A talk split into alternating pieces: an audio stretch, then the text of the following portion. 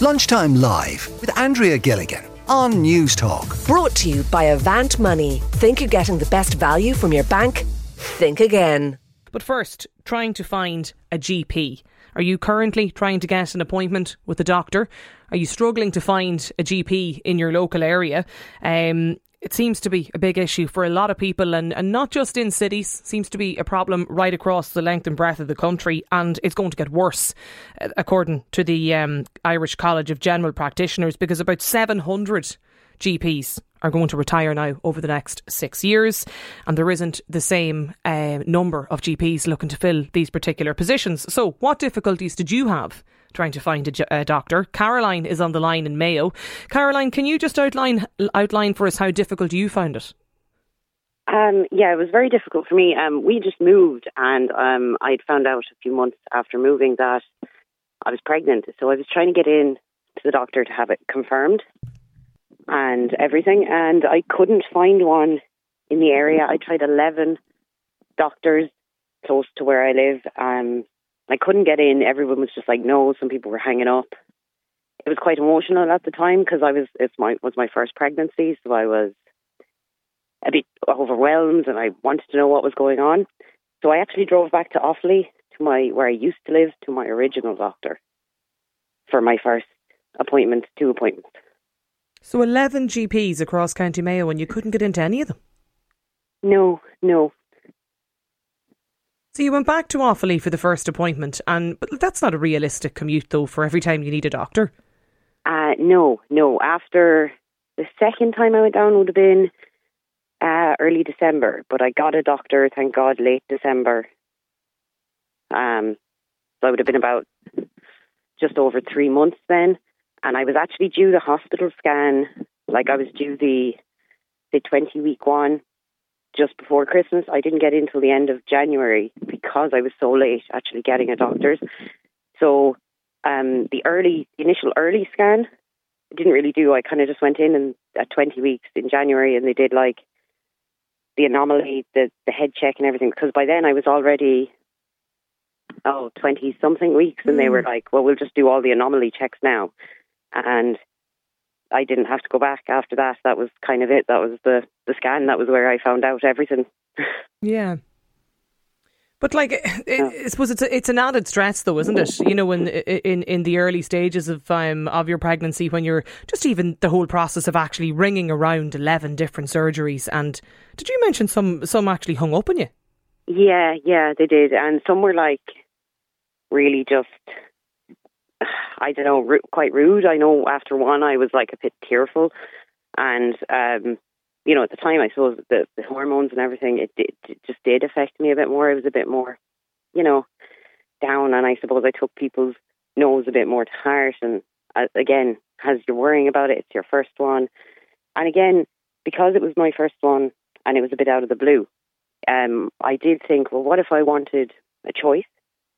So I did ask if I could look into that, but um, I think the only person in Mayo that does it is in Claremorris. They do the options. They'd look out to see if you could have an abortion. But once you see them and once you go through all their like file, they send you into the hospital for a scan, and you have to be, you know, in your early weeks of pregnancy to get anything done. Um, which by the time they would have organised it for me, I wouldn't have been. So it's um, definitely hard. And for anybody, you know, they're advertising that they're doing, you know, everybody has the option now to look into abortion if they need. But at the same time, if it's going to take that long to actually get into the doctors and then get into your consultant about the abortion and then either get the pill if you're approved or go into the hospital, I mean, the time the time is wasted waiting. Okay, Especially if you're someone who has decided that that is the course of action okay. they wanted. And in in once you um you mentioned the, the appointments in Offaly then that you had with the, with the doctor there, but then you you did find a local GP though, or you did get one more locally then uh, to yourself in Mayo, Caroline. Yes, in I did. End, yeah. I did. Okay. Yeah. Okay. Um, now, I have to say it's an extended problem. My parents had the issue moving up. They actually ended up having to ring the HSE, and thank God because obviously my dad is a pensioner. He got assigned a doctor, but they were until January they didn't have a doctor. So my dad was going back down to Offaly to collect his prescription, and he's actually waiting now about 20 months for a hip replacement, and he's been on crutches and can't walk for 18 of those months. Just in, in, on the waiting list. Yeah, um, not even exactly on the waiting list. Mm. Waiting to see a consultant to get on the hospital waiting.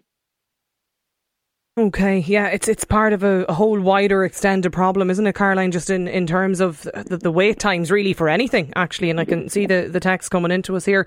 Uh, let me bring in Dr. Aideen uh, Brides as well, who's a, a GP in Monaghan. Um, Aideen, I mentioned the number of doctors that are due to retire over the next number of years, but the situation that Caroline outlined there, in terms of trying to just get access, just to try and get an appointment to, to confirm her uh, a pregnancy or any other, you know, ailment that people people need to um to, to, to see a GP about. Like, is this the situation across the country? Unfortunately, Andrea, it is. I'm in practice in Monaghan Town and like I empathise completely with Caroline because we're in the same situation in that every practice is closed to new patients and no GP would ever like to see a patient stuck. But we're at a stage where we simply cannot cope with the demand. The population has increased. The nature of what we're doing in general practice has changed dramatically and we simply cannot get locums, we cannot get assistance, there aren't the staff to be had. And because of the nature of what we do, we have to be very careful to also not overextend our practices because, I mean, you know, you're working with, you're dealing with people's health needs and they need timely access to see their GP should something arise. So there's a very delicate balance there between ensuring that you're able to provide good quality and timely care to the patients that you have and yet trying to make sure that the patients in your area are able to access GPs. But um, like as Caroline alluded to, it, it, it kind of also comes back to the secondary care problem as well, because as people are waiting for longer and longer times and waiting lists, GPs are having to do more and more within their day to day practice. So it's kind of a vicious circle, really. Mm. How has the nature of your work changed? Aideen that it is you know that it has it has left it in a position that um, the College of Practitioners reckon they're going to need about two thousand GPs within the next couple of years to even just meet the existing demand, let alone anything else. So it's multifactorial, really, and I would argue that you would probably need two GPs to replace every one GP that's retiring at the moment. This is due to kind of many different issues, but um, I suppose what we're doing in general practice is getting vastly more complex in that diseases like complex heart failure, complex diabetes, AFib, lots of different things that may have been managed in secondary care in years gone by are now being dealt with in primary care. And those need more and more consultations, more blood tests, more follow up. Um, so that takes a lot more time. Secondly, I suppose the nature of what patients want is a little bit more demand led. And that's because of lifestyle. So, you know, maybe kind of 10, 20 years ago, somebody might know their kid has a virus. They'll say, look, I'll give Calpol and Nurofen for a few days, see how things go. Now those parents are struggling with having to get that kid into creche tomorrow. They need to see the doctor today. They need to be able to tell the creche tomorrow that the child has seen the doctor. So there's a little bit more demand. I suppose our society has become increasingly medical legal. So as GPs, mm. we're having to be so much extra cautious with documentation and looking things up and things and recording things appropriately. Um, so many different aspects. I suppose also the nature of the GPs that are out there at the moment. I mean, you know, 20, 30 years ago, often hear for information in the morning till 10 at night and they may or may not have a spouse at home kind of looking after the house and the kids and things like that. Like our society has changed. Most people are in two people working families, so you can't be out for all hours of the day. So you have to be home by maybe seven o'clock, you know, or some kind of reasonable hour. And like we're doing out of hours and different things. So like, you know, I would feel that the demands were always there in the job, but they're increasingly greater. Okay. Stay on the line, Aideen, if you don't mind, because Jared um, has got in touch too. And Jared, I believe your partner, your wife, is um, is a local GP. I mean, can you? I presume you you're very aware of this situation or the picture that Aideen has just painted in terms of the demands that it takes on on home life. Oh, absolutely. I've, I'm loving it for 30 years. And uh, one thing, uh, just at the start of your show, I certainly I'm not going to put uh, a wee note beside my wife's guacamole in the morning because my life wouldn't be worth living. but anyway, um, but yeah, um, you know, uh, we we tend to forget that a general practitioner is a human being, a mother, sister, brother, father, friend, whatever. They're all of the above. And the reliance on their partners or their better half or their family in a job which demands, and I uh, told your researcher the other day, and I think he was kind of, oh, wow. Our, and I, I kind of gave him a perspective of what our normal week looks like. If you start on a Monday, she starts work between 7.30 and 8. Uh, on a rare occasion, she might get half an hour for lunch. And I and I say that to Mike. That's she will get a lunch, but it's invariably eating it while she's doing admin work or uh, t- doing phone calls over between that so-called free time between one and two. I will see her um, uh, on average uh, between 7:30 and 8:30 at night. That is a 12, 13 hour uh, day. Then you add a Saturday. Uh, Saturday is normally a seven hour admin. Uh, Sunday is normally a seven to eight hour admin. So that's a seven day week before you even start. You know, and that's a uh, like I worked it out this morning. It's on average between 90 and 130 hours per week, and that's our lives. Um, so uh, people take it for granted. Uh, like, let's go for a walk on the beach. Well, that's not going to happen. Let's go to the movies. Well, oh no, well that's not going to happen. Okay, okay. So, so is, know, is is is that part of the problem, Aideen? Like, because I, I wonder is there often the view that maybe if if you're if you go down the, the medicine route or the medical route, that maybe being the the local GP is among the um, well, maybe not as stressful as working in, in, in a local hospital. Well, I would argue the complete opposite because uh, we are where it stops. In a hospital, you have a team, you have support, you might have somebody to cover your on call. But ultimately, in general practice, like I'll give you a very good example. A friend of mine, her husband had quite a serious accident last weekend, about three hours from where they live. She had to be at work at nine o'clock Monday. They've two young children and she's pregnant. There is no cover.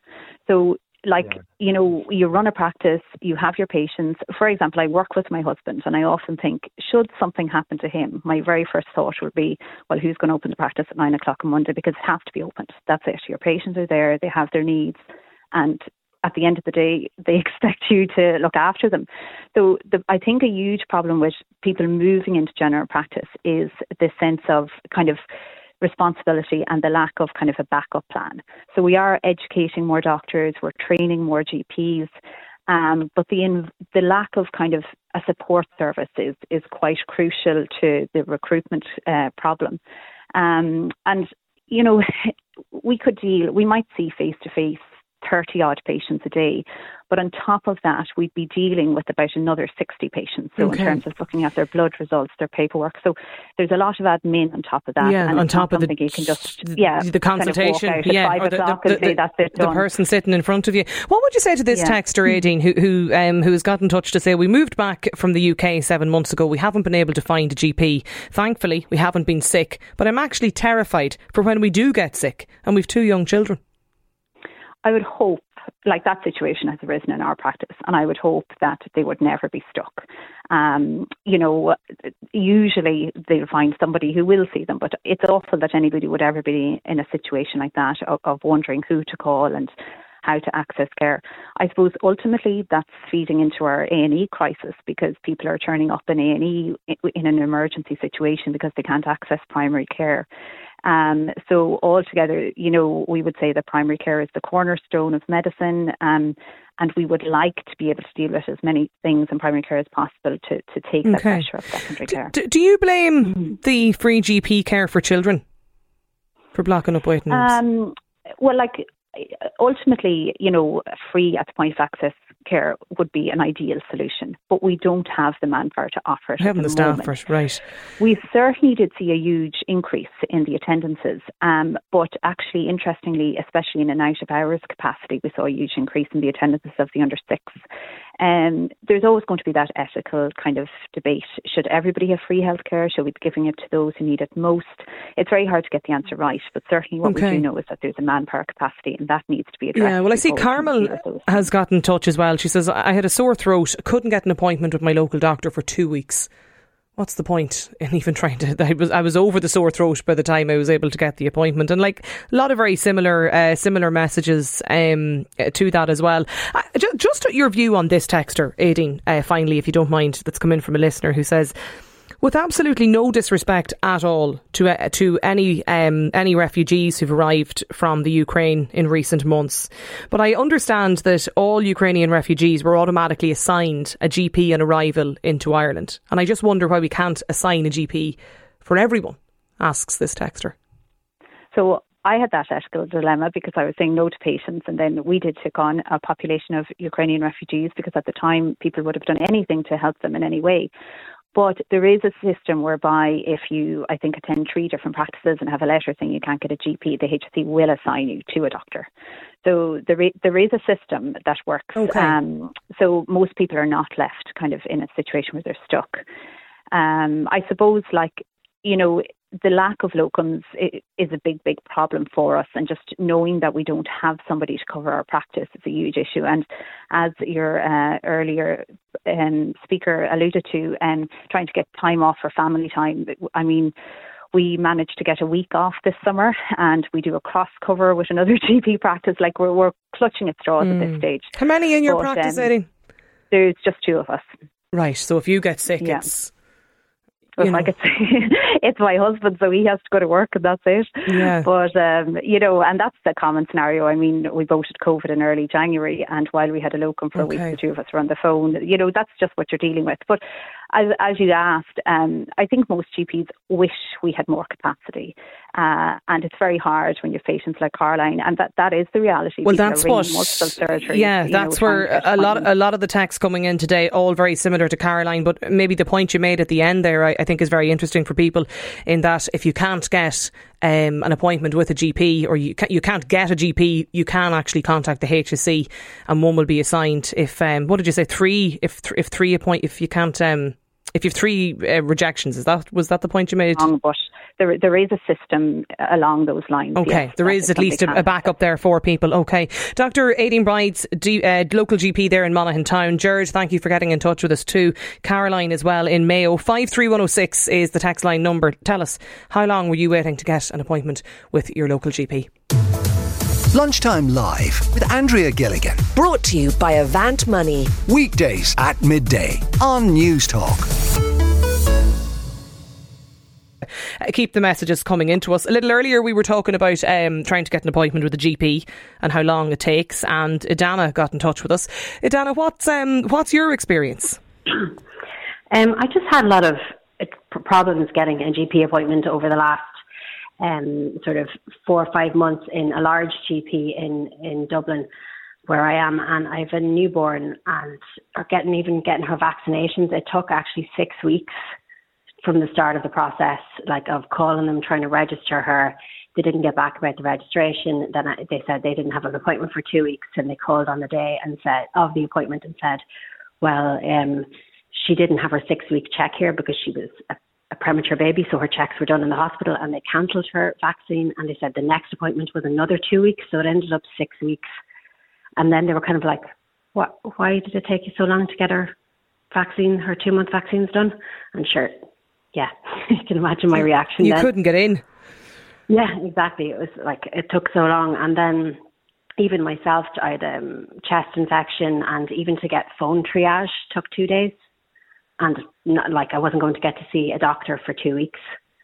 And like this is in a very large GP with five GPs, four or five admin, and two nurses on staff, and okay. often a local GP as well. Yeah. It's not a small. No, GP. this is. I mean, by all accounts, from the the text that I've been reading coming in from um, GPs today, that certainly sounds like a quite a large practice, and and you know, good support uh, network there too for the GPs, and even at that that's the length of time it took you to get an appointment for yourself yeah, and also your baby. Pop- yeah, it is an older population in the area, and I think a lot of people do have a lot of health concerns. And, but it's definitely not something that's isolated to small GPs with with no admin staff because these guys are really well supported. But I still, it it took an awful an awful lot to get. And even when my other child was sick, you know, they were very good. They said, look, we'll try and get an appointment by the end of the week, but they're clearly under a lot of pressure even with all their staff to get, and they did their best and got him in within three days, but that was like them pulling out stops, you know. Mm.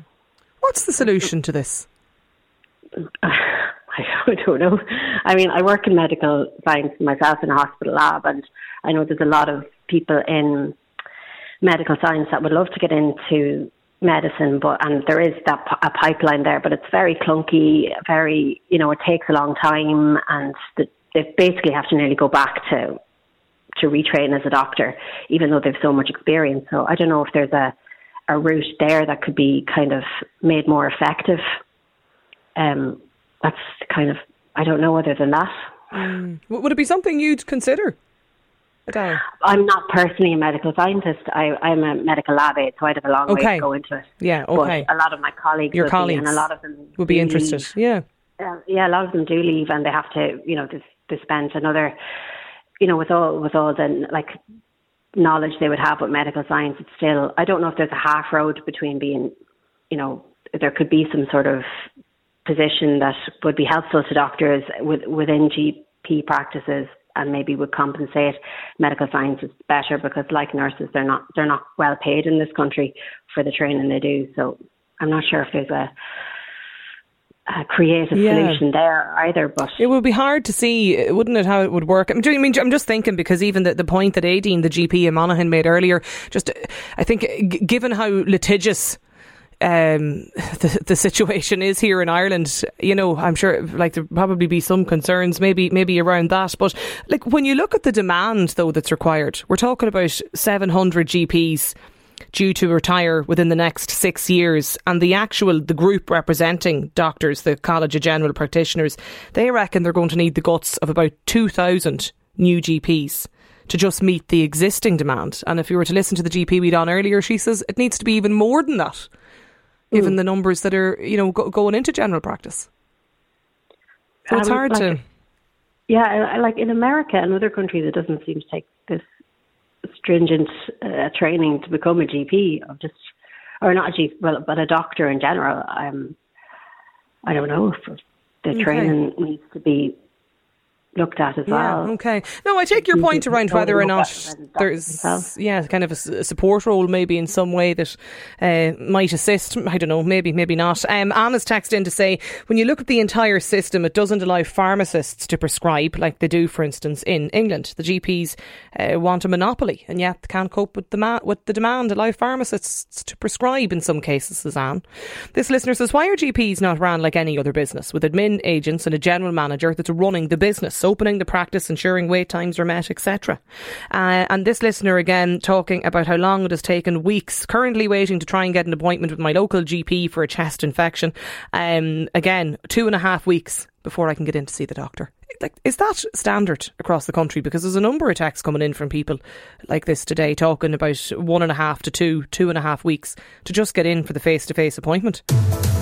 Lunchtime Live with Andrea Gilligan. Brought to you by Avant Money. Weekdays at midday on Newstalk.